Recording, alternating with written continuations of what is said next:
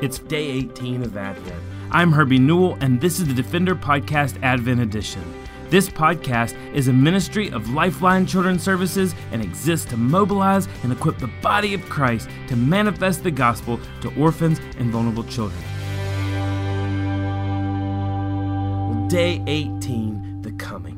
Luke's gospel in chapter 2, verses 15 through 24 tells us when the angels went away from them into the heaven, the shepherds said to one another, Let us go over to Bethlehem and see this thing that has happened, which the Lord has made known to us. And they went with haste and found Mary and Joseph and the baby lying in the manger. And when they saw it, they made known the saying that had been told to them concerning the child. But Mary, she treasured up all these things pondering them in her heart. And the shepherds returned, glorifying and praising God for all they had heard and seen, as it had been told them. And at the end of eight days, when he, Jesus, was circumcised, he was called Jesus, the name given by the angel before he was conceived in the womb.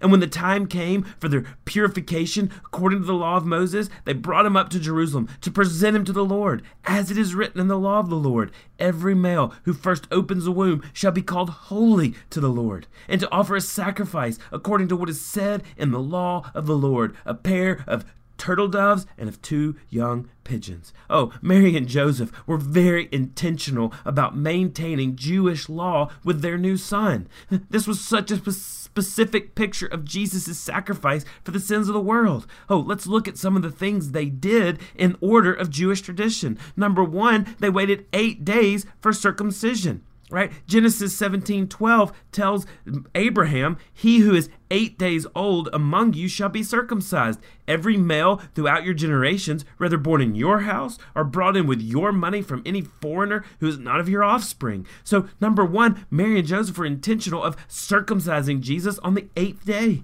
But number two they waited until after circumcision to name him right? So they waited until after, which is very Jewish, very customary, very, very much along the law. But number three, they presented Jesus in the temple according to the law of Moses, right? Leviticus chapter 12, it says that whenever the first child uh, comes through the womb and opens up a womb, that you're to present them in the temple. And so, according to Jewish tradition, according to the Jewish law, they presented Jesus to the temple.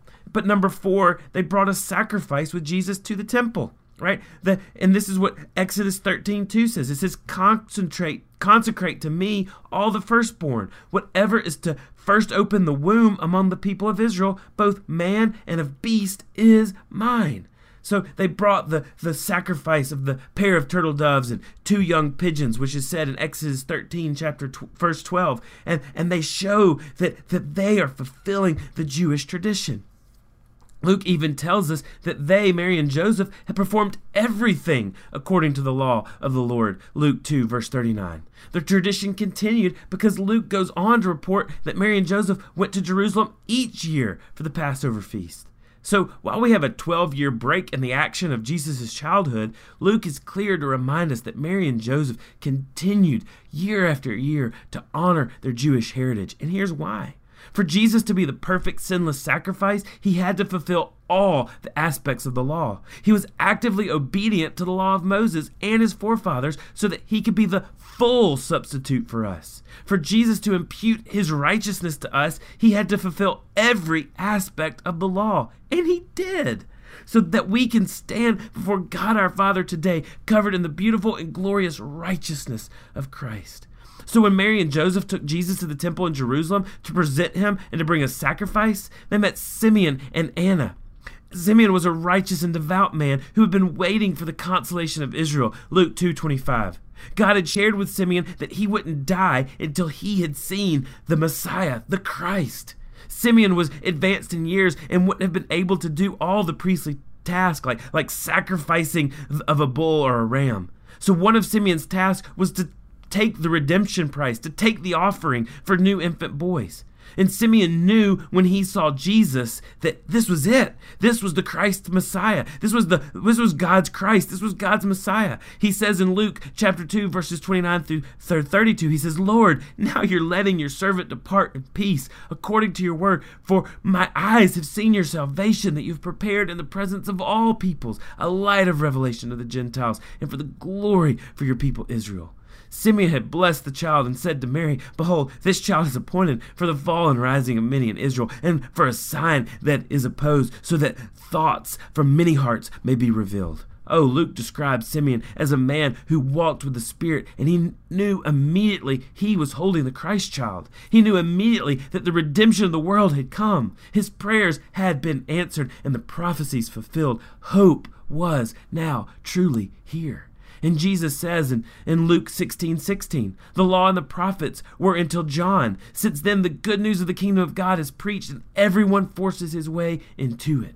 Oh, with the arrival of Jesus the King and his forerunner John, the word and the rule of God is proclaimed and encountered in a new way. Jesus is the word. Jesus is the King. Jesus is the fulfillment of the law. Jesus is the long awaited kingdom. It's now arrived. And so, for those who believe in Jesus, a shift occurs. No longer do we live merely with the law, the prophets, and a promise, but now we live with the fulfillment of the law. We live now with the kingdom of God being preached at as present and powerful while we await for the return of the Savior. Oh, Jesus did not come to abolish the law, but to fulfill it. And Mary and Joseph performed everything according to the law of the Lord. Luke 2 39 through 40. And that's why Matthew's gospel tells us uh, it, that Jesus says this on the Sermon on the Mount, Matthew 5 17 through 18. Do not think I have come to abolish the law or the prophets. I have not come to abolish them, but to fulfill them. For truly I say to you, until heaven and earth pass away, not an iota, not a dot will pass from the law until all is accomplished. You see, Jesus is the fulfillment of every prophecy and every bit of the law. But what the nation of Israel had missed was that he was not just a ruler to bring peace on earth, but a savior to bring peace to the very souls of men. Oh, beloved, let us not miss the majesty of Emmanuel this Christmas. Thanks for listening to the Defender Podcast Advent Edition. Please visit lifelinechild.org backslash advent to receive a free download of Lifeline's Advent cards and join us as we anticipate the coming of Jesus our Savior. For more information or to connect with me, please visit herbienewell.com. To partner with Lifeline, visit lifelinechild.org. Follow us on Twitter, Instagram, or Facebook by searching for Lifeline Child. You can email us directly at info at lifelinechild.org. Beloved, will you allow God to use the gospel through you this Christmas to impact the life of a child? Please contact us because we are here to defend the fatherless. We'll see you again tomorrow for the Defender Podcast Advent Edition.